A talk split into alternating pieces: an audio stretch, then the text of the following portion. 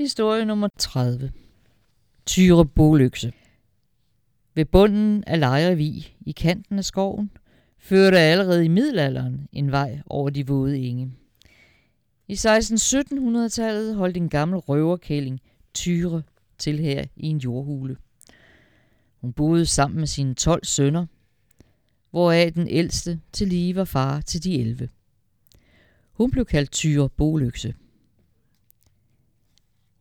Det var et sted, som vejfarerne frygtede, for mange fik sig en ubehagelig oplevelse, når de passerede stedet. De underjordiske havde for vane at spænde snore over vejen, forsynet med klokker. Passerede man stedet i mørke, så man, så man ikke snorene, så hver gang nogen ramlede ind i dem, gik klokkerne i gang og alarmerede røverpakket. De 12 røvere kom farende og plyndrede de vejfarende for alt af værdi. Tyre selv sad om dagen for det meste ved indgangen til hulen og røg på en kort kridtbibe. Og af og til gik hun rundt i skoven, men aldrig for langt væk fra sit bo. Hvis hun mødte nogen, kunne hun finde på at tage sig en snak med dem. Det gik som regel fredeligt til sig, og det hun sagde var næsten altid det samme – og man siger rigtig nok, at der er røver i denne skov, men det er fanden gal med løgn. Men en gang var hun uheldig. En kal fra en af gårdene var i gang med at slå træstød op af jorden, tæt på røverhulen, da hun traf på ham. Hun spørger ham, kan du ikke lige slå ild på min pive? Kalen vidste udmærket, hvem han havde for sig, men tabte ikke modet af den grund – jo, det kan jeg jo nok, svarede han. Kællingen satte sig roligt til rette på stødet med pipen klar. Men som hun sad der tryg, tog han jernkilen og drev den med et hug ned gennem hendes klæder og ned i stødet, så hun sad fast. Hurtigt tog hun endnu en pibe frem. Men inden hun nåede at sætte den for munden og fløjte tegn til sønderne, fik han bundet hendes hænder på ryggen. Så skyndte han sig til Lindholm og kom tilbage igen med en flok bønder bevæbnet med høtyve. Bønderne slog ring om jordhulen, og kalen tog pipen og begyndte at fløjte i den. Der gik ikke lang tid, før de tolv sønner en efter en listede sig ud af hulen. Da alle var ude, tog bønderne affære, og i løbet af kort tid var røverflokken overmandet. Som fanger blev de alle med kællingen ført til Roskilde. Hulen blev grundigt undersøgt. Og det var ikke små ting, der dukkede ud af mørket i form af 25 læs røvede koster. Tyre og de 11 sønner blev idømt dødstraf, mens den 12. og yngste på kun 15 år blev benådet. Men han krævede hårdnakket, at han ville dø med de andre.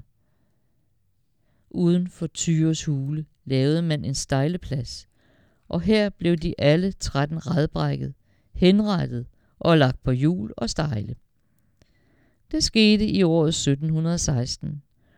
Og senere, cirka 50 år efter, fortælles det, at en pige gik fra Ulestrup mod Lindenborg Kro for at købe brændevin. Da hun trængte til en pause, legede hun ved stejlepladsen. Og her så hun en sort høne og 12 sorte kyllinger spankulere rundt. Hun spurgte sin mor, om hun ikke måtte fange kyllingerne, men fik et kontant nej. Sådanne kyllinger må du ikke befatte dig med.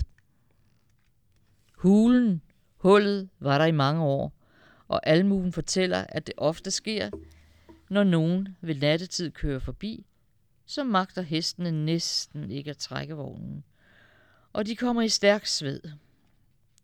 En bondemand stod engang ned ad vognen, og gennem venstre grime så han, at Tyr Boløse og de tolv sønner var med bag på vognen. Han tog det ene baghjul af og lagde det op i vognen. Derpå var alle genfærd nødt til løbende at følge med vognen for at holde akslen i vejret.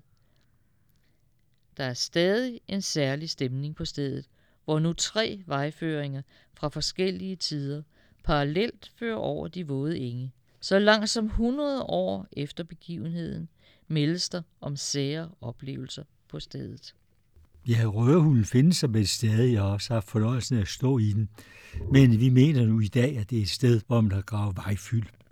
Historien her er gengivet efter dyrlæge Christian Tobiasens berømmelige gævningebog, og den virker jo næsten sandfærdig med det præcise årstal. Men Tobiasen var en ganske betænksom mand.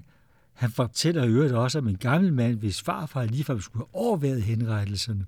Han fortæller også om en mand i Ulestrup, der købte Thyreboløkses ovn på en aktion. Men den gode dyrlæge Tobias havde nu sin tvivl.